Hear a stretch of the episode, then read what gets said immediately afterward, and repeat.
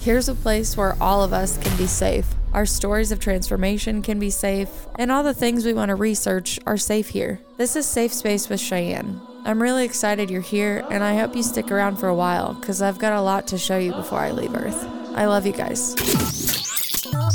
Welcome back, all my friends. Thanks for joining us for another episode. Today I have brought on Reneau Peurifoy.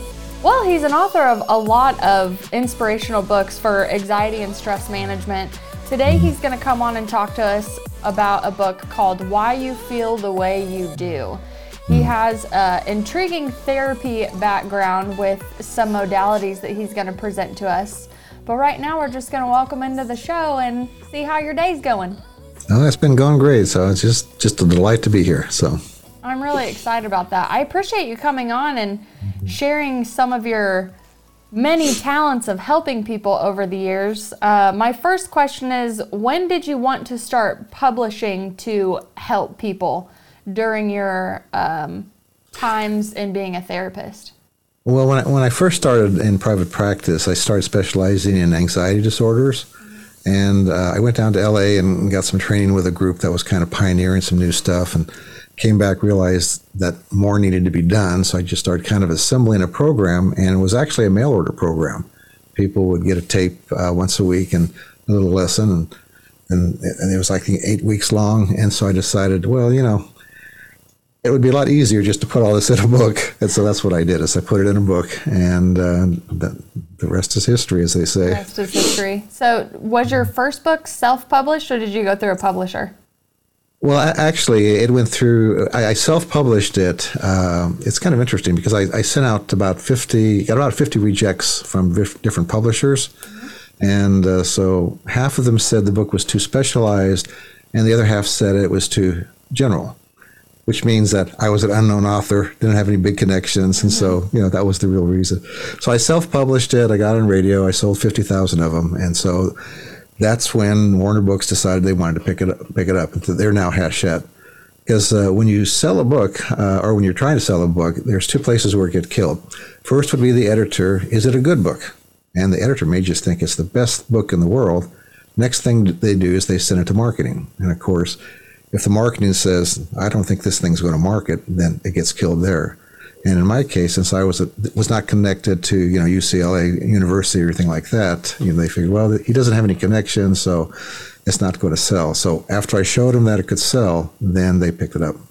And that's basically how it got started. That's kind of a good underdog story too, because I know so many people mm. wanting to go into the publishing mm. industry, and no matter what they're publishing, they're always terrified of that rejection of just being like, oh, your work doesn't matter. We're like, we're not going to partner with you. Right, right. You know, another kind of interesting thing about the first book is I had a paper route for seven years. And uh, during that time, I saved up enough money to buy some Krugerrands. And so I bought those and then I cashed those in. They were like $3,000. And by the time I cashed them in, they got up to about 5000 And that's what I used to publish my first book was my paper route money. so. That's amazing amazing though. I love yeah. that. I have one small poetry book that's self-published through a platform. Mm. It's called Poetizer. Um, right. And I just wanted to throw it out in the world, and the success for me was being able to have the guts to publish it in the first place. Right. So I love that you have been able to not only like start from the self-publishing, like oh this would be easier to send it off to people, but you've built off of it and you've continued. Mm to publish things over time, specializing again in anxiety and right. stress. Your um, times when you were, I mean, I don't want to say that you're not a therapist anymore, but didn't you specialize in marriage and family therapy as well? Well, my licensing was as, was as a marriage family therapist, but I specialized in anxiety disorders, and so. Uh, when I first started, panic disorder was the big thing that I worked with, and at that time it was brand new. I mean, nowadays everybody's doing panic disorder, um, and it was something that most of the people I saw, they'd been experiencing it for, you know, many years. And so it was kind of really entrenched in their life in a lot of different areas. And by the time I retired, it was nice because I saw people where their first panic attack was three months ago. And that was like a piece of cake, you know, mm-hmm. easy to deal with that because, you know, all the, all the other things that go along with it had it entrenched into their life. Uh, and I was the first person actually through that book in my program to actually do what they call the multimodal program approach, because you would go to the uh, the seminars over the American Anxiety Disorder Association of America, and you'd have your three general schools: your cognitive behavioral people, your uh, excuse me, your cognitive people, your behavioral, and then your psychodynamic. Nowadays, that all kind of gets put together, and so the psychodynamic that's kind of the Freudian, you know, the the deep unconscious stuff. They'd get up and they'd do a presentation, and then all the behaviorists and the cognitive people would laugh and throw spitwads at them, and then the cognitive person would get up, he'd give his presentation. The other two groups, you know, they, they would do that. And, uh, you know, there was a lot of competition and there was the one shoe fits all approach. And, you know, I, I, I said, no, you shotgun it because for a particular person, um, the combina- combination of things that will work for them will be different from the combination that'll work for another person. And that's, you know, it's nice to see that that's now more of a general approach that people take. They don't try to shove everybody into just one modality and make, make them fit that when that really is not their personality or their style. I love that you said that. Um, mm-hmm.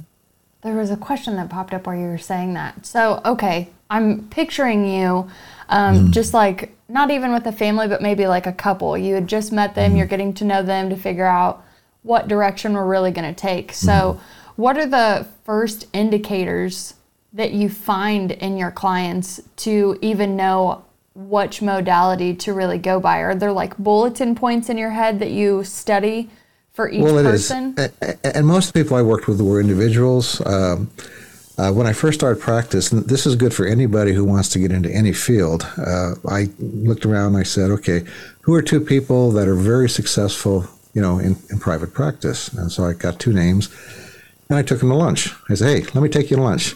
And I said, okay, tell me what I can do to be like you. And I find that's a good approach. I've, I've recommended that to other people who are in different types of, you know, uh, endeavors. And uh, you usually get really good advice because, you know, a lot of times you're hanging around with people that haven't succeeded. And so you want to go to somebody who's very successful. And one of the things they said is you want to get out there and do a lot of presentations.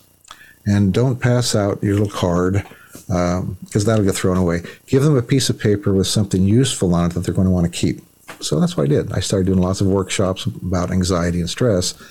And it takes about two years to do that, and then you build your practice, and then pretty soon I got known to be the anxiety guy in my area. So it was, so I always like to say anxiety's been good to me. So anxiety's been good to me. I mean, yeah, yeah it's it's probably just, job security in this world, right? Oh yeah, yeah. It's yeah. That's a whole big subject in itself. Mm-hmm, for sure. Well, we'll definitely stay away from that one and veer back over to the book. But you ask uh, you ask about what I, how I approach it, and usually what I would do is I would take an intake, and, and I still do that if I you know see somebody like a church or something, and uh, I find out okay what were their their the adults in their life like, you know, uh, a mom, dad, or substitutes, you know, aunts, uncles, whoever raised them and I tell them, give me a brief description as if you're watching a movie, right? So I get a picture of who these adults were that influenced them. And then I take uh, three uh, early recollections uh, grade school, because that's when a lot of your concepts about am I okay, am I not okay, do I have power, do I not have power come into play. Then middle school, because that's when the train goes off the tracks a lot of times um, with all that, you know, adolescent hormonal stuff that peer pressure and everything else that oh, yeah. takes place in Everything middle school. coming yeah. at you at one time. Mom's not there to defend oh, yeah. you. And you're separating, yet you don't want to separate, you know, all that, all that other stuff. And then, then of course, high school and, and anything significant in, in, the adult world. And from that, I get a good, a pretty good picture of what the um, issues are for the person. Uh, you know, what's driving them, what I call core response patterns. And then I would just start making some guesses. You know, I, I, would guess that this or this is true for you. They they would think I'm a prophet, right? But it's it's just right there if you know how to read it. People mm-hmm. are actually very very simple to read once you understand their background and where they're coming from. Sometimes very irrational, but you know that's just what it is. Does intuition play a part with any of the work that you do, since it is so um, deep in science? Well, I think it does. Um, I mean, I, I, was an unusual therapist because my original degree was in biology with math and chemistry minors. Uh, as a kid, I was always interested in animal behavior. Uh, my parents came from farms. We had a fairly large plot of land, so we raised chickens and you know rabbits and all kinds of different stuff. And I would train the chickens to you know stand on little boxes and dogs and stuff. And so animal behavior, even through high school, just fascinated me. There was a guy named Konrad Lorenz, uh, who was one of the early ethologists, which is just a study of uh, animal behavior. And he, he first identified imprinting, how a little baby chick or seagull will find a certain call note or spot or something, and then that imprints as mom. And uh, a lot of early uh, that type of work. So I, that just intrigued me, and so I've always been interested in animal behavior. Then I had a friend who was a therapist, and I said, "Gee, you know, I've always liked working with people and teaching, so that got me interested in doing that." And you know, the rest of us just kind of followed after that. I, I often joke that you know, switching from animal animal behavior to human behavior is kind of a step down, but you know, it's they're, they're fun to work with. Yeah, they're fun to work with, and they're just so full Yeah. of love all the time. I mean, even if Oh, they yeah. have anxiety, I mean, I know that I have two dogs that help me anytime I feel like I'm going a little crazy. I'm like, get over here, you big tub of love. I know you got Yeah, a big old heart beating for me. That's one of the things that in my research for this new book I just found really fascinating because last century, you know, 80s, 90s, even up to there, a lot of psychologists said animals don't have emotions. Uh, you know, they're just conditioned response things. And the uh, affective neurobiology that really took got underway in the 90s and took off, you know, after 2000, has identified core emotional circuits that are identical in all mammals. So a lot of these circuits you have are the same thing that your pets have, and so they definitely have emotions. And of course, any pet owner or anybody who's hung around animals for any length of time knows that. I was reading a book, and this could be contradictory to any belief that you ever have, but since you brought it mm-hmm. up, I definitely want to present it to you. It is in Dolores Cannon's book, Between Life and Death, and there's an excerpt where someone is talking about animals and like if they go to heaven and what really makes an animal personality almost. And they were saying mm-hmm. that they don't have their own individual soul like humans, they have group mm-hmm. souls. And in the group souls, it's not that they're like embedded with a personality that eventually will show on a human. It's the love, the affection, and the attention that you give to the animal that ultimately builds their personality. Hmm. Is that something that you can speak about? We're, we're, get, we're getting into the metaphysical, religious side of things and your beliefs. Uh, I mean, I definitely believe there's life after death. Uh, a lot of people, especially our current culture, are very materialistic. You know, when you die, you, you die. And so it's all about just, uh, you know, what I want, you know, what I decide is right and wrong because it doesn't really matter because we're just a bunch of little, you know, machines running around, you know. And uh, I, I find people who seriously will look at some of the near-death experience research that's gone on. Uh, a guy in the, uh, I think it was the 70s, uh, Moody, he's the first one that started researching uh, near-death experiences. And uh, it's taken off. There's a national organization. They got thousands of them, and they're all very. Um, can we pause for just a minute? The gardener just Recording stopped. and I. All right, you are good to go. Recording in progress.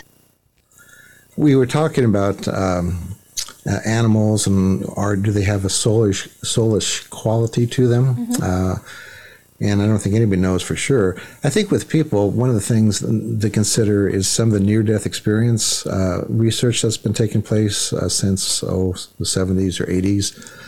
And uh, if you look into it, it's really fascinating because people have experiences where they describe things going on in the operating room, outside of the operating room, you know, miles away, and and oftentimes it, or not all the time, but oftentimes it gets confirmed. And so even a, a major study that took place uh, looking at this type of stuff concluded that, you know, you can't explain this through some of the stuff that a lot of people have tried to brush it away. You know, it's the dying brain, the chemical, because the brain is basically dead when a lot of people have these things. There's no electrical activity, no heartbeat.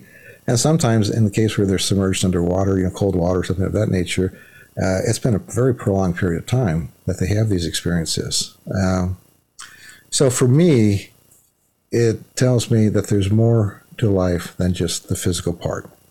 And of course, that gets into one of the things I talk about in the book about what makes a person happy, and that's meaning. And you know what what is your answer for why I'm here and what life is all about? And you mentioned earlier that there's a lot of anxiety. that's one of the reasons why there's a lot of anxiety is people don't have a very clear sense of meaning. They don't have a clear purpose. They don't have relationship. And so when you're missing those three things, you're not a very happy camper. As you see, just looking around all the stuff going on around us.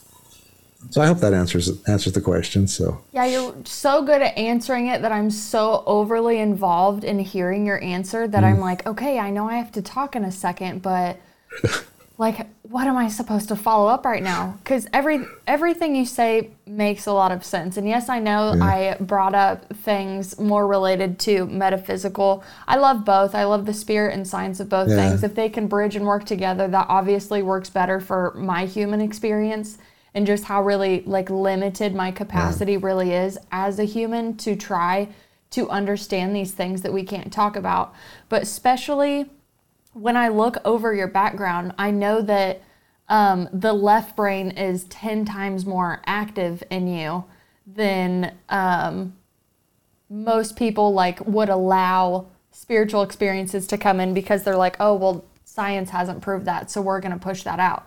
So I like presenting these things to you because I know you have a really good scientific background of how to not necessarily dismiss it, but maybe like correlate it or bridge it together where it's like, yes, this is possible.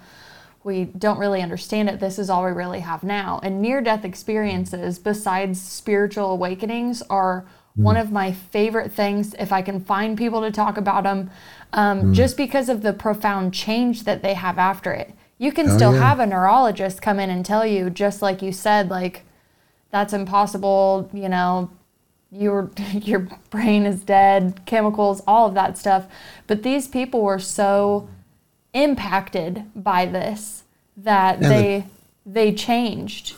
And the people who really study this stuff seriously, they come away saying, you know, those mechanical explanations just fall apart. You know, and it's interesting too because since 2000, a lot of our explanations for how life emerged and stuff have all fallen apart. You know, they used to talk about the soup and all that stuff, but we could go in on and on about reasons why that just doesn't work. And mm-hmm. so biology is in a real crisis right now in terms of evolutionary theory to figure out where it all started the DNA mole- molecule is such an elegant molecule, but it's so complex, and there's so many things that need to support it in order for life to take place. And you know, I, I don't want to get into a big scientific thing, but yeah, no, it's. I, uh, I love I, it. We can just. I, I get fascinated by all that stuff. I'm fascinated yeah. with it too because I remember I don't know how old I was, but it was just a random article that came out and it told us that we have a very high percentage of our DNA, and it's just junk DNA. Um, yeah. We don't like we don't really have to do that. And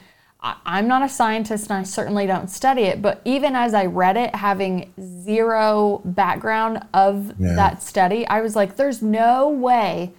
that it's junk. There's no way that there's nothing in there. And I yeah. think it's so easy for us to not understand something and just go, eh, like let's go away from it. But when you talk about anxiety and stress management, I yeah. think that is a supremely relatable topic for even the healthiest, happiest, and most successful yeah. person, yeah. and all the way down the ladder. And b- by the way, that junk DNA, they now realize it does have a purpose. Mm-hmm. Yes, thank goodness the, we've continued the research. Yeah, it's kind of, even the appendix. They figured out what the appendix is for. So yeah, I, I, was always taught, oh, it's just a vestigial thing. It's there, you know, it gets infected, and yeah, and we just take actually, it out. Yeah, it's but it holds that bacteria. So when you have like uh, diarrhea or something like that, it can reseed your intestine with with the uh, the microbes that it needs to digest well. That's it's interesting. Just that sometimes it, I did not know it, anything about the appendix yeah. besides my sister's got taken out when I was younger, and I yeah. remember if they didn't pull it out of her, it was going to explode. But it's fine. Your yep, body can yep. totally like act without it. That's like tonsils. Tonsils are kind uh-huh. of the guardians of your throat but sometimes they lose the battle. So mine lost the battle in fourth grade. I totally understand yeah. that. Yeah, yeah. So going back to like some of the modalities that you used, I know that we referenced EMDR, and I want to pull mm. that one apart. Lastly, are there other modalities that you favored to use based on your clients? Well, I, I started out as a pretty straight cognitive behavioral person, so you know, changing thought patterns, you know, uh, should must thinking, practicing behaviors, because especially with simple phobias, uh, a behavioral approach works with those very well, where you come up with a hierarchy of things that the person uh, avoids. You start with the simplest ones and you start to expose yourself to them. But at the same time, you have to manage the anxiety and the thoughts that are going on so that they're managing their, that anxiety as they're exposing themselves. And as they get used to it, then it's like anything else. You get it's amazing what people can become used to uh, with uh, an exposure, a, a planned, um, a systematic approach. I mean, everybody when they go to their first job, they're nervous, right? Mm-hmm. But now it's just hey, it's just work. mm-hmm. because you've desensitized to it. So that process of desensitization uh, is just all behaviorism all, is all about and it works. And it's it's you do the same thing uh, when you work with psychodynamic stuff, and that's basically what I was talking about when I was talking about looking at the background of the person and finding out what their core response patterns are. So let's say a person was in a very violent home, and uh, when they uh, objected to their parents, uh, bad things happened, right? Well, I would speculate. I would speculate that one of the things that drive you is conflict is dangerous. Duh, right? Absolutely. And so as an adult, they would complain, well, you know, I don't understand why I don't speak up. You know, I, I, never give my opinion. I'm at the restaurant. My friend says I shouldn't order that. And so I just do it, even I wanted to order it. And it's because there is this conflict of this dangerous response pattern that's kind of has a lot of different tentacles within their belief system and subconscious responses. And that's that's what psychodynamic approach basically deals with is those unconscious things. Uh, it's amazing how unconscious we really are most of the day. You know, we, we, we think we're aware of everything. questions out of my mouth. Keep going. Yeah, no, I mean, you, you, you walk, right? You just walk down the sidewalk. Your brain is looking at distances, it's judging, uh, keeping an eye out for things that might be dangerous or also things that are good. Mm-hmm. And all this is taking place while you're thinking about, gee, what should I eat? Oh, I wonder what's on TV tonight, you know? But just thousands of decisions your subconscious is handling. And that's good because if I had to think about those things, I wouldn't be able to walk down the street, right? Mm-hmm, like left, right, left, right, breathe. Yeah. Sometimes I joke that I have those moments. Oh, yeah. um, so I recently went to a class where they were teaching meditation with PTSD. And mm-hmm. they were talking about how we, on average, have about 50 to 60,000 thoughts a day and in the beginning of, like, for example, someone in a healing process going to therapy or whatever way they're going about helping their brain, bringing awareness to the fact that most of those are negative. How do you, I mean, I'm sure you can assess with somebody coming to therapy that's like, hey, I have these unconscious beliefs that are playing out in my everyday mm. life how do you redirect them to really empower them that they're able to stop this negativity in their head? How do you rebuild the neuroplasticity? Is probably the best way that I can say it. Mm. Well, I, first of all, if we're talking about people that have PTSD or have different problems going on, the idea of, of most of those thoughts being negative, I could agree with that. But that's not true for everybody. Not everybody runs around with most of their thoughts being negative. Some people have mostly positive thoughts. Uh, again, depending upon you know their background, their belief system, you know their habit patterns, and personality, because personality plays a role in, in it as well. Um, so, you know, I lost your question there. How do the how do you how do you stop some of the negative thinking? Yeah, how right? do you present it to your clients if you um, realize that this negative thinking pattern is what's blocking them from moving forward? Well, the first step, again, this would be a cognitive behavioral approach, is to identify what are some of those negative thoughts that are coming up.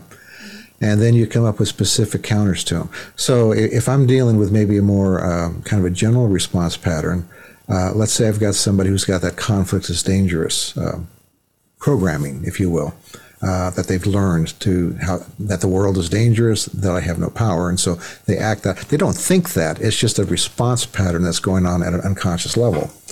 So the first thing you do is you put a label on it. Conflict is dangerous, because if you have a label on it, now I have a way to think about it. If I don't have it labeled, I can't think about it.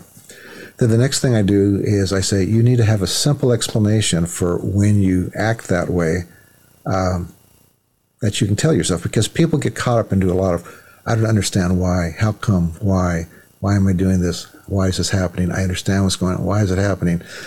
And that circular question that goes on, you have to stop so you can move on to, okay, what are you going to do about it? So a simple explanation and the, and the example we're using might be, uh, well, I grew up in a, in a home where when I tried to assert myself, bad things or spoke up, bad things happened to me. And so I learned that conflict is dangerous. It may be as simple as that. Okay. Okay. Now what do I do about it? So then I have them get very specific about when does this type of response come up in your life? Well, let's see. Comes up at a restaurant when I want to order something and my mate says I shouldn't order it. It comes up at work when I don't speak up. Uh, at meetings, it comes up when I don't express my opinion. It comes up with my kids. You know, I don't really like to be too forward with them. And then we say, okay, what are some things you can do that are opposite of those behavior patterns? Because when you want to change a negative behavior pattern, one of the things you do is you want to practice the opposite positive. Okay? And so we come up with specific things to do. Uh, and then uh, we say, okay, now we need to have some things you can tell yourself, you know, I'm okay. What happened, like with PTSD stuff from the past, as opposed to like military, and all the, this does apply to some degree to that as well. Is that's in the past. It's over. I'm not going to experience that again. You know, I'm a different person. I have the ability to um, express myself, uh, and reasonable people will accept me. You know, I'm not going to get beat up or yelled at like I did when I was a kid. Because uh, that's really what the person is responding. He's responding as if his parents are going to come out and you know beat him up or yell at him or whatever at that moment. And so uh, I, I call it, you know, what's happening, what's real. So when they start to feel or act that way and they catch themselves because they now have a label for it, say, okay, what's happening? I'm acting like that little kid who's afraid to speak up because something bad might happen to him. What's real is I'm an adult okay, I can speak. You know, I really want this dish, or I really would like to watch this program, or whatever it is, you know, that they've come up with as their list of things they want to start practicing. Uh, and that's basically the, the general approach. So, well, I think that's great. It's obviously easier to say you're going to do something, and then when you realize you actually have to put it into motion, the action is definitely harder. So, helping pull that apart, especially for yep. anybody that knows they have these negative thoughts that they need to overcome or whatever pattern it is. You know, we all have something. But you said that one of your favorite modalities to use was EMDR. Will you explain that to myself and the audience? Well, it's called eye movement desensitization and reprocessing. And um, like a lot of stuff, uh, there are a lot of theories about it, but we really don't know how it works. Uh, you know, we, we've learned a lot about the brain and neurons and stuff, and we talk as if we really understand all this stuff. And there's a lot of levels of it that we really don't have a clue. But with EMDR, um, what you do is, is I, am very old fashioned. They have light bars and all kinds of special things. I would just have people start to get a back and forth movement of the eyes. And when you sleep, uh, your eyes have REM movement where they go back and forth. And we think or at least one of the th- ideas is that you're triggering whatever parts of the brain are active when you sleep when you do that. Same thing with brain tapping and other things of that nature. Um, and dreams are interesting because when you look at dreams uh, they have a variety of purposes. Uh, one of the things that happens when you dream is you consolidate uh, information that you learned during the day. So if you learn how to solve problems or how to ski or something and you dream about it the next day you'll be better at it. I, I play guitar, and so if I got a new song I want to learn, I always find I play it and I think about it, especially if I think about it before I go to sleep. And then the next day when I wake up, I can play it better. It's just that memory consolidates, and so I have better access to it. So when trauma happens, and uh, maybe talk a little bit about memory tags, uh, the way the subconscious works is, and the way it sorts memories as to important or unimportant, is it puts emotional tags on them. So as you grow up and as things happen to you, memories will get an emotional tag. So, oh, dog bit, dog bit me here. So these are things I did that probably should have an emotional tag. Things that aren't very emotional one way or the other, positive or negative, they just are kind of information, which is why book learning is not as good as experience. I can learn everything I need to know about driving a car, but until I get behind the wheel and start doing it, that's when your subconscious now can start to tag, oh, that was not a good thing to do. oh, this is cool. Do this. And now that becomes an automatic response pattern because your memory, your, your brain can access those memories through those tags that it's put on. So when trauma happens, and again, a lot of this is speculative, we don't know for sure, but it seems that you get this really big tag put on sensory stuff. So if I'm in a car accident, the sights, the sounds, the smells, uh, everything that was taking place at that time gets tagged as dangerous. And so now when I encounter that, uh, I go on alert because I, the danger has been associated with those particular sensory things. And sometimes you're not even aware of what it is. Uh, for example, I had one client uh, who was reacting to, at work to this certain person, and they got really nervous around him, even though it was a nice person. And until they realized that, you know, this person looks and sounds exactly like my dad. oh, that's a big revelation to have. Oh, yeah. And so, so she started using the uh, the uh, what's happening, what's real approach. You know, you know, this person is not my dad. They're just just a person. You know, and they're they're not going to yell at me. They're not going to do bad things to me. And uh, you know, she desensitized, and they actually became friends. So you know, these types of reactions we have with trauma again can be very powerful. And what happens is the thinking part of your brain shuts off. And it's it's like whenever you become strongly emotional, the rational part of your brain kind of shuts down. And you kind of go on automatic pilot. So these different technologies like EMDR and stuff, what they're trying to do is to connect the thinking part of your brain while you're in that memory. And so you have the person do this. You have them recall uh, different events. Uh, some of them will be the trauma or some precursors to it. And uh, you can actually see when they, they, they stop processing and when it's done well, afterwards, what was what was a very powerful emotional experience or memory just becomes a memory. It's like the, the knife gets pulled out of the heart. Um, you know, in PTSD, they say, you know, you, you don't forget, but you don't have to always remember. And that's kind of what the goal that you're working towards.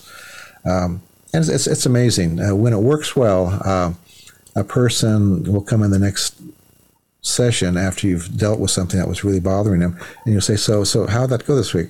Oh, I forgot all about it. So, and that's what you know. You, you have done it well. And Very the one true. thing, the one thing that's missing in a lot of EMD um, uh, treatments that are done is they'll do the uh, the tracking, they'll get the memories, they'll get the precursors and stuff, but they don't do a rehearsal. One of the things that I found that was very important is after we did all that stuff, then I'd, I'd have them think about, okay, what are the tools you can use, for example, with anxiety or, or like that, what's happening, what's the real thing with the, with the guy at work. Now, I want you to imagine yourself at work and I want you to see yourself have that reaction happen. And then you catch yourself and you say, no, wait a minute. He's just, just a person at work and you calm down. And you run through that a bunch of times. And so they're kind of basically going through desensitization in their mind. And I find that's the element that's missing in a lot of EMDR work. And that's why a lot of times it's not very effective. That would make a lot of sense too, because even like whether you're going to go into the grocery store, you're going to a meeting, or like you said, work, um, you're already picturing how it's going to go before you go in. So I think. Well, and again, you're rehearsing it while you've got full ability of your mm-hmm. thinking matter. So it's a really good integration technique. Right, because yeah. um, one of the things you try to do now, and I used to do use hypnosis when I was early on in practice, and I decided that the EMDR was better. And occasionally you would see somebody start to age regress, and you say, "No, wait a minute, you're you're just sitting here in my office. It's just you know 2023. You know, we're just thinking about this, and so you want to keep one foot anchored in the present." One foot anchored in the in the, the rational part of their brain while they're dealing with this memory, you know, from the past that has this strong emotional tag to it. Yeah, that is really and, powerful. And that allows those two to connect. So now the the rational part of their brain will click in when that thing gets triggered, and that's how they can. That's what seems to be the thing that allows them to to be sensitized to it. Have you experienced your clients getting any form of cognitive dissonance from just digging through their own traumas? Uh, yeah, I'm not sure exactly how you mean that. Um, maybe tell me what you mean by that. I'm trying to think of an example because I realize that's kind of a broad question when I say that with how many Yeah. people that you've had. So, cognitive dissonance usually when new information is introduced into your core beliefs or what you believed happened. Right? So, it, I Yeah, know well, it disconnects it- critical thinking, and I'm trying not to do it. Yeah, it, it, I- I'm thinking in terms of uh, uh, somebody who's who's who's a doctor who smokes. He knows smoking is not good for him, and so he's kind of in denial to it. And yet, cognitive dissonance kind of comes in when he starts to really face the fact that, you know, I got this habit pattern, but uh, I'm not doing anything about it. And so, you know, that creates a tension, and so Mm-hmm. you either have to resolve it by taking action, doing something, or you go in denial basically over just it. and like you start dismissing it. over and over. Yeah, and so in, in that sense, yeah, pe- people, um, so especially with, with parents, uh, a lot of times it's hard to take a look at some of the negative things that happen to them in life, uh, and to just accept that, yeah, you know, that really happened to me, and uh, it wasn't my fault. You know, I was just a kid. You know, and those types of things should not happen to a child. Uh, and so you, you can get a lot of a lot of refusal and difficulty in accepting that in some cases, and, and I've, I've run into that a lot. So Yeah, I was just thinking about, you know, being that person sitting in your office and having to go through these things that I obviously know are holding some part of me back in my present self, but how difficult it still would be to visit them and go and try to understand and somewhat release them. well, and, and typically, you know, it's not like you dive into everything all at once. Um, when things are ready to be dealt with, they come up. And if it's just too much for you to deal with, your brain is not you're just going to block it off and not allow you to even get Yeah, into it. not today. Yeah, so uh, you know, you, you just start pecking away at it, and you know, you pull the string, and one thing will lead to another, and it'll come up as it needs to come up, and that's that's been my experience. I mean, people who try to bulldoze in and take everything out at once, then that's not good. Because Does one of my goals is always destabilization happen? Would that be say again. destabilization? Can that happen Oh, if you try to yeah, it- dig into it- it- everything at one time? Yeah, yeah, and I want people to, to stay intact. F- For when you're dealing like with uh, um, PTSD type of stuff, I would talk about you know it's a dance between processing and containment. If you're at work and school and stuff, you need to be contained. So you have to have good tools so that you're not thinking about that stuff and you're not processing at those moments so that you can function in life. And yet at the same time, you have to take time where you're actually processing it, whether that's journaling at night, you know, coming into your therapy session or whatever. Because if you don't process it, it is going to come up when you don't want it to. So it's kind of that dance between, you know, you, you want to process, but you want to kind of keep it on balance between that and your ability to contain stuff. So if you get overwhelmed, then it's really hard to just function. Mm-hmm. Which again, tapping is a really good way for you to self-regulate. Are there any other things that you recommend out of the office for if they come up on a trigger? Most of the stuff I dealt with was more cognitive behavioral stuff, self talk. I, I did routinely give people a relaxation response uh, tape, and uh, it would have a trigger where they would put their two fingers and thumb together. And the suggestion would be when you put your two fingers and thumb together, you get a relaxation response. And as you practice doing that over time, yeah, it actually does work. And I liked it because you could be in the grocery store and you could be putting stuff in your bag and stuff and have your fingers together. You know, still do that. It's not like uh, holding your ear or doing something unusual. It's a Yeah, very uh, swiping the top meridian line at the checkout. Yeah, Yeah. It's it's a very uh, inconspicuous type of thing to do, Mm-hmm. and I just and that came out actually out of my old hypnosis practice days uh, when I was doing that. But I found it to be very useful. In fact, it even even works. I've got up on my website uh, some pregnancy tapes I, I use with my wife, and we had a relaxation response. So if I would touch her shoulder or knee and say the word relax, she would relax. So after contractions, I would say, okay, relax. I remember our first gynecologist, she said, does this stuff work? Oh, yeah, watch. So relax. Okay. Oh, yeah, it's uh, nice and relaxed. Okay. Where were And you course- when I had a baby? I could have used that. Speeds up the process. So. Yeah. So yes, so these these types of things, uh, and it's just a straight condition response, you know, thing that you're doing with people, uh, but they're very effective, and you tie that in with the, you know the the self talk. And like with anxiety disorders, uh, like with panic attacks, you work with things like distraction, you know, finding things to focus on, uh, things of that nature. Breathing techniques, you know, the military breathing, you know, the inhale out through your mouth slowly type of thing. So that whole collection of things together seems to work. Yep, and some just people pick find which some, one some works are, for you. Yeah. Mm-hmm. Yeah. So I have written down on my notes from the last time we talked. It says, "Are you living the label?" question mark. Mm. What does yeah. that mean? People would come in and say, "So why are you here?" Well, I have panic disorder. Panic disorder. I'm codependent, and they start rattling off all these things, right? And so I'd say, "So what does that mean?" Well, I don't know. Well, I'm here. Yeah and a lot of times when people get a label, then they start living it. Well, I'm, you know, I'm anxiety disorder, so that means I can't do this, I can't do that. Anxiety disorder is gone, and so anxiety disorder becomes like the way the the the, the lens that they look out through their life. And one of the things that I really try to stress with people is you start to need to normalize yourself. You're a normal person. With panic disorder as a group, they have reactive bodies. Um, everything's on an old normal curve. Some people have very reactive bodies. Other people, you got to slap them upside the head to notice something, right?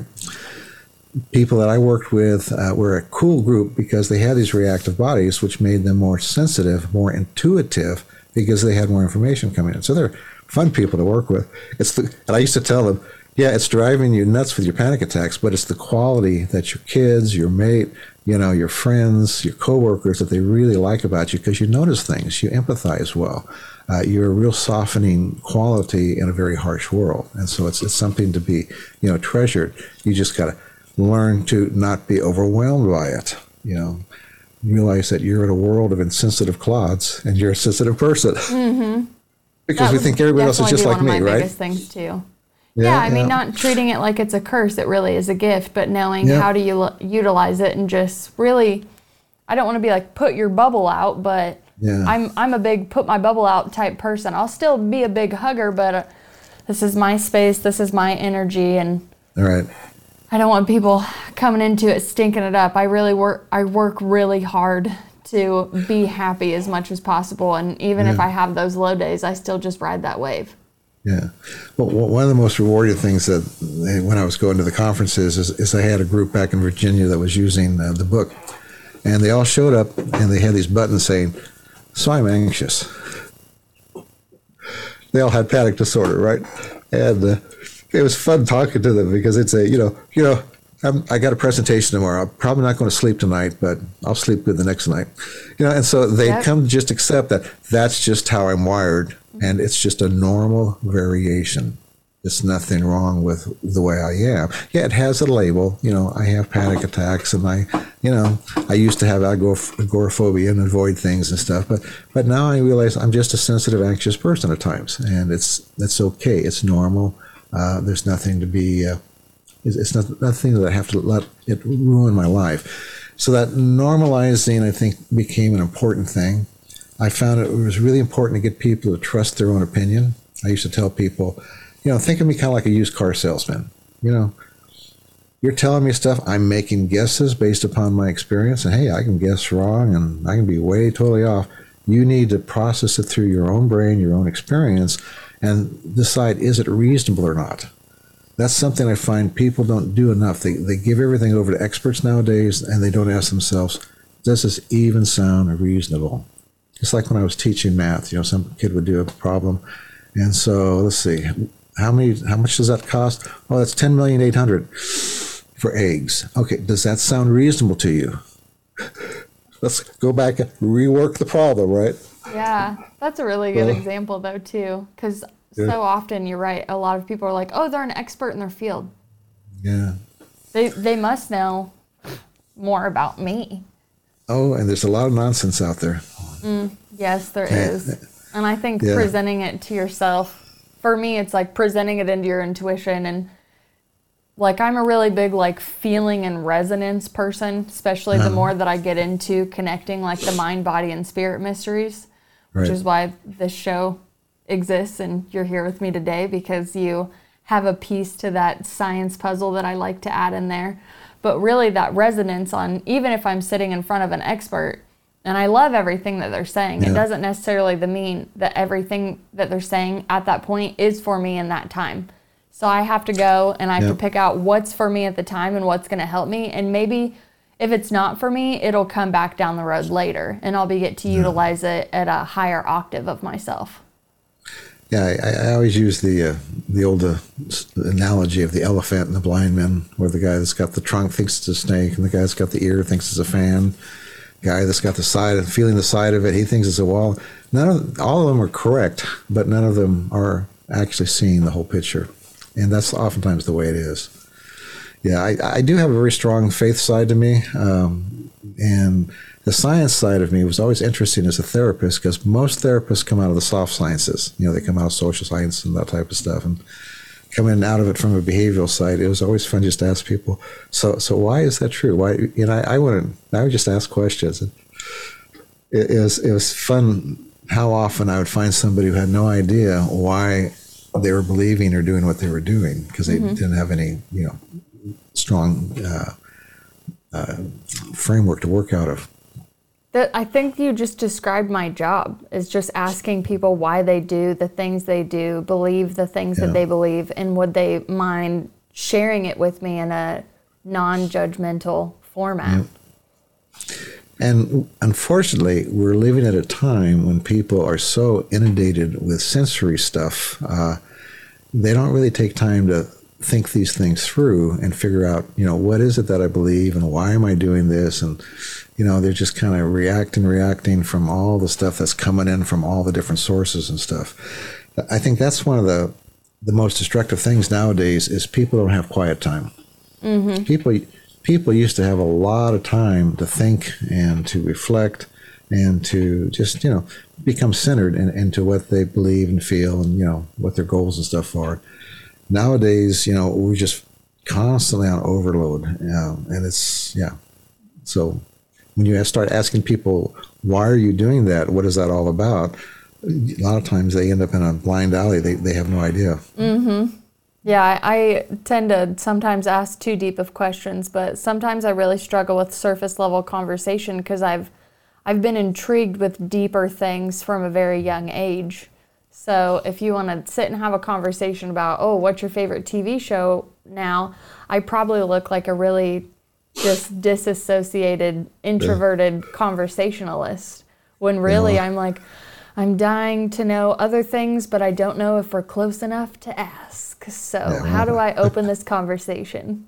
I, I, I'm right there with you. Well, you know, it's well when I was talking with the uh, when I was dealing like with uh, people with social phobia, you know, we talk about uh, the three things you always talk to a stranger about, right? You can talk about the weather, you can talk about uh, a current news event, or you can talk about something the common experience. You know, oh, gee, that plant's kind of interesting. Oh, this line is awfully long, and that's how you get started. And uh, Very true. but that is surface, yeah. But uh, It, I mean, there there has to be an, an introductory level. You can't like run into somebody at the bank and be like, "What was one instance in your life that just really. You- traumatized you- you, and change your perspective on life?" you, like, you, you, you need to have some level of intimacy before you can speak deeply into a person's life. So, yeah, that's true. Absolutely. So, veering back over to your book, because I definitely want to give some. I don't want to give the book away, right? I want people to buy it from you. But when you talk about why you even labeled it, why you feel the way you do, just blanket Well, I- statement out there. I've been, yeah, I've been fascinated with emotions ever since I, I saw Spock on Star Trek. and, and, That's uh, funny. and, and my uh, junior year of high school, kids used to refer to me as Spock, so I had the, this, you know, the little sideburns and everything. So, so I was, you know, just science. I was Mr. Science and logical and all that. Uh, anyway, You are, but you have such a good personality too. You know, Well, that's like because I got into music, you know. And Okay. uh, when I got into the college, you know, the blues was the big things and soul and feeling it, you know. So I got into, you got to have soul, you got to feel it, you know. Mhm. oh yeah, music's my favorite healing modality. It helped to balance things out. Yes, I for forget, sure. forget where I was going with that, but uh, yeah. No, you're fine. You're talking about how you're inspired um, Oh, yeah, by studying yeah, the, the book, the book, the book, the book. So the book basically has it's it's like all my thinking and all the stuff I've been interested in about emotions I've put in there, So I start with uh, it's actually four, a journey on four sections, and the first section is what are emotions and why do we have them. Uh, and there's just so much fascinating stuff that's come out with uh, the new affective uh, neuroscience as to those emotional circuits and how they work, and some of the studies that have been gone on in New Zealand and stuff. And then I talk about simple triggers and how to uh, work with them. We've talked a little, a little bit about that today. And then core response patterns, we talked a little bit about that today. And then the last section is the three things that make people happy that uh, positive psychology, the so called science of happiness, have discovered. And that's fairly new. That that actually started right uh, in just before 2000. There was a big conference, a psychological conference, and the main speaker said that you know we've spent a lot of time looking at disorders. We need to start doing some research on what makes people happy and successful, and that kind of kicked off a lot of that uh, interest in it. Even though some had been going on here and there beforehand, so now there's just a lot of people doing all kinds of research and what makes people happy. So that's the the last couple chapters. So it's kind of a little journey I take people through. Little journey you take. Do you like tell short stories in it? Do you give any tips and tricks? Yeah, it's there's a lot of stories. Uh, I I find examples are the best way to understand concepts. At the end of each chapter, I have a list of key concepts, and then I have a set of recommended activities. So it's actually a workbook. So if, if somebody wants to go through and do the exercises, they'll discover a lot about themselves. Now you can just read it and get a lot of information too, and some people you know want to do that. But I'm a teacher at heart. I've always been a teacher, and so uh, you know I used to teach guitar and I taught uh, before I went, uh, uh, got my master's. I taught uh, secondary uh, education, taught over in Japan for a couple of years. So uh, that's that's my books always have a, a teaching element in them at the end of the chapter. I think you have to know if you want to be a teacher. You know, like Oh, some yeah. people just really don't have it in it. And then I meet people that are just so passionate about it. And I think it's just so admirable. And I mean, you brought up music. I was going to leave it alone, but here we are. Uh, Yeah. What guitar or guitars do you have and play? Well, I, I play a Strat now. I used to play a 335 uh, BB King's guitar because I liked him, but it's a heavy guitar. My back's not what it used to Yeah. be, and so I, I went to something lighter. And I play mainly in church right now. I mean, I have another uh, guy we play with, and we call ourselves Still Kicking because he's older than I am. So Still Kicking? That's your band name? yeah, I absolutely love that. mostly 60s rock. You know, Creedence Clearwater, Beatles, that type of stuff. But Yeah, uh, you're you know, naming off my whole record collection. Yeah, but you know, we, we do. Um, uh, I do a lot of church music, so I, I do uh, uh, services every Sunday. So uh, I'm the lead guitar for that. So I add the color to whatever we're doing. That's amazing. You have such an interesting life. It's fun. It's fun. Yeah. And it's so your your curiosities have played out well with your education and all of the left brain rabbit holes that you've went down but i love all the information that you're able to present to us and i hope mm-hmm. that whoever hears this episode one thank you for listening but they also pick a copy of your book up and it adds just delight vitality and happiness to their life hmm. Well, that's you know that's something I've always wanted is uh, just have, have people get a little happier. Uh, Alfred Al- uh, uh, Adler, he had a concept that uh, I learned early on that sometimes it just takes a little change to make a big difference. You know, sometimes you don't have to tear the whole house down and rebuild it. You just need to do a little bit of remodeling here and there, and that makes the difference that you need. That's a great outro to the episode. It really is. Besides telling everybody where they can find you, they always know the description below. There's a connect tab, so any links Yeah. up, any books that we can buy you. But is there anything that you would like to tell them? The central place is whyemotions.com. So W H Y Y emotions.com. That's my website. I've got links to my YouTube videos and to uh, Amazon and the book's out in audio as well as, in fact, that most of my books are in audio as well as paper uh, so, and Did Kindle. you do know, the audio ebook. on it, or did you have somebody else do it? No, as I, I let, let Nightingale do that. So, That's fine. I was just curious if I could hear your voice more. well, just replay this episode. Yes, perfect. perfect. You seriously have one of the best sense of humors I've seen for someone in your field. Truly. Thank you. I love that you credit the music. Music's my big thing. So It does get, my, my sense of humor does get me in trouble sometimes. you and I me have both. learned I've learned that I don't have to say everything that's going on inside my head. You know, they told me that when I was a kid and I didn't believe them. And now Yeah. I think they're right. Don't tell them. I know they're right, but direct experience is our best teacher. That's what I read in a book, and now I tell Yeah. everybody now for the way that I talk and the way that I help. Yep. I've got a small group that I'm part of, and uh, we, we've been meeting for shoot over 20 years now. And uh, this one lady was talking about this place she went to, and yeah, yeah, I'll never forget these four things that this person said. And the first one was this, and the first thing, second was this, third one, don't remember the fourth one. But you know, I never forget those four things they said. And it's like, so my mind immediately says, well, except the fourth one. So Except the fourth one. I read something yesterday that said you can't remember more than four things at a time. Well, it depends whether you chunk them or not. So, yes, uh, true. five to seven, five to seven chunks usually is what you can remember. So, I can remember lyrics, my grocery list, and when to pick up my daughter. And then You know, I have all my library of studies behind me, besides all the other courses that I take, besides You know, this show. memory with lyrics and music is amazing to me. You know, I've forgotten more music than I know how to play, and yet we'll be there and somebody will play a few bars of something, it's like, whoa, it clicks on. Comes right back. Yeah. Yeah, I am in the midst of relearning piano, and when I Mm-hmm. sat down, I just had to breathe for a minute because it'd been so long.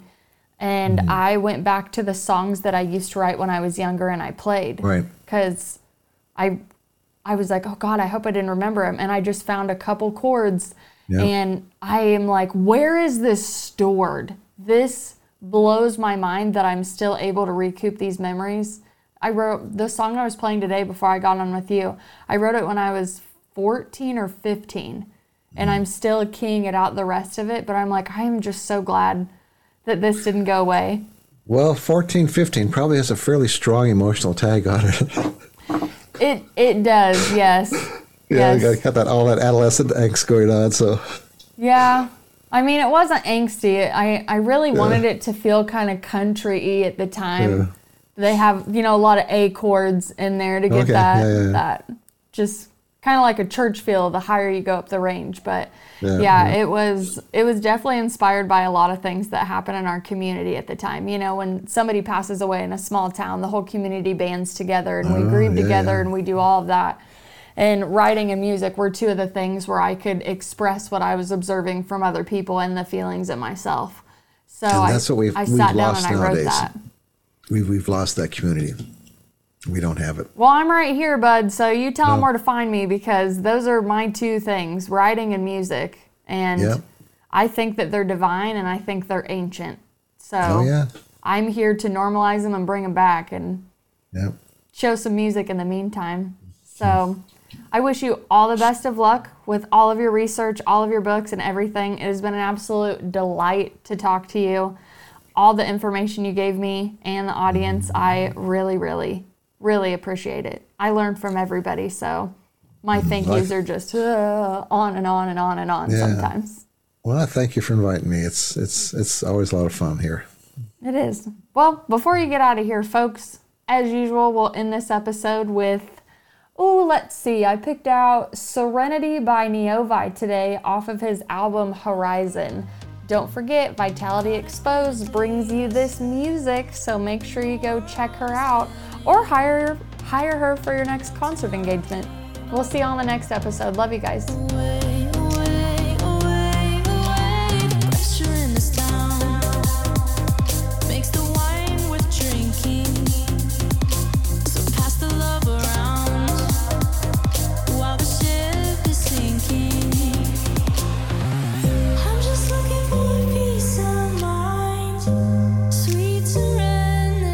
This is the Hoosier Media Network, your home for podcasting.